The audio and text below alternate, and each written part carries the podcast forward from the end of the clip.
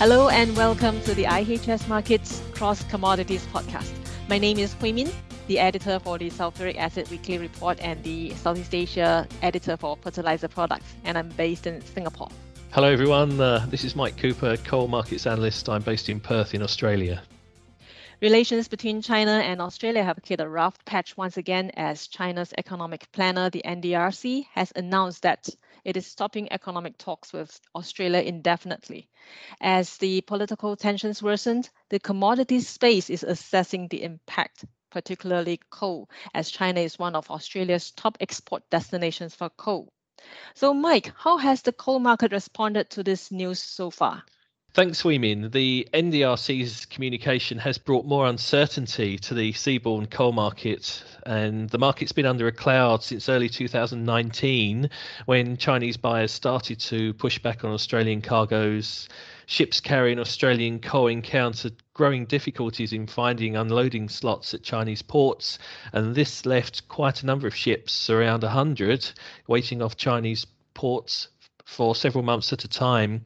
Uh, towards the end of 2020, official sources in China practically confirmed restrictions on Australian coal imports amounted to a stoppage, and China's imports of Australian thermal coal, which had reached 40 million metric tons in the January August 2020 period, and around 30 million metric tons for Australian coking coal, have since dwindled to very low levels.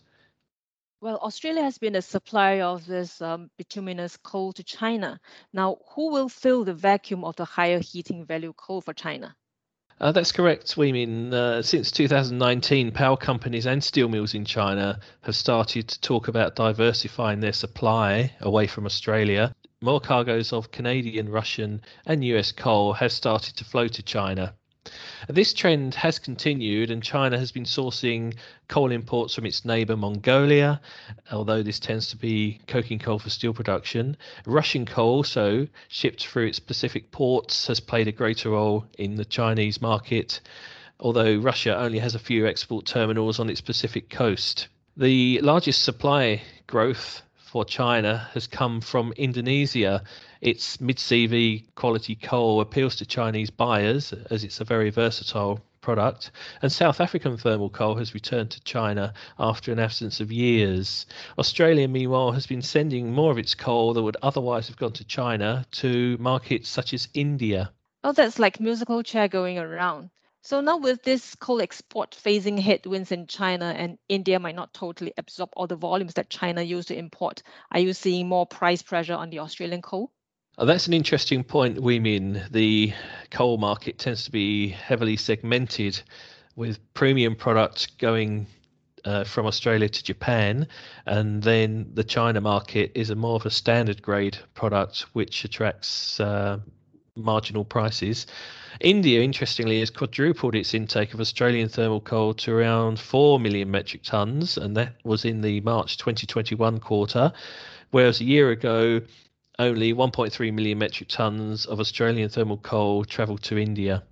India, along with some Asian countries like South Korea, Taiwan, Malaysia, have taken up some of the slack in the Australian seaborne trade left by China and China imported practically zero Australian thermal coal in the March 2021 quarter, down from a massive 12.6 million metric tons in the 2020 March quarter. And this is according to the Australian Bureau of Statistics.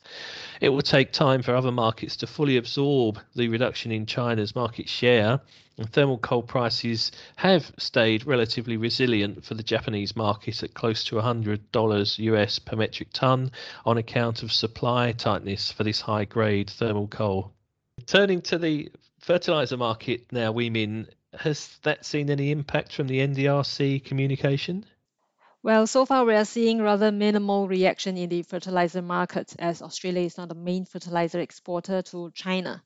While China is now the main MAP phosphate exporter to Australia, the season runs from around November to May, so it's off season right now, and the impact is not immediately seen. But if the tensions escalate, leading to a tit for tat reaction from Australia on Chinese imports, the MAP export from China might potentially be impacted, as Chinese MAP export volumes to Australia have been increasing over the past five years to around 650,000 tons last year, That's over 60% of Australia's MAP imports.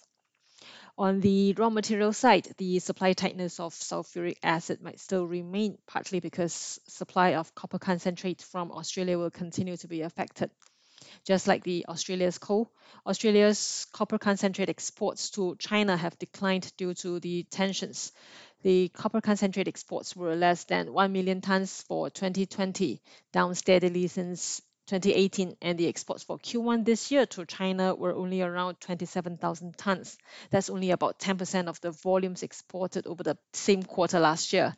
This latest development might not be a total surprise to the Chinese smelters, and they will have to keep turning to alternative source. And this will in turn impact on the supply of sulfuric acid if smelting activities are affected. Oh, that's a very good point, Hui Min. As political tensions heat up from the NDRC announcement, it's likely to bring more uncertainty to commodity markets like fertilizers and coal, and there'll be some concern about whether there'll be more tit for tat measures to come.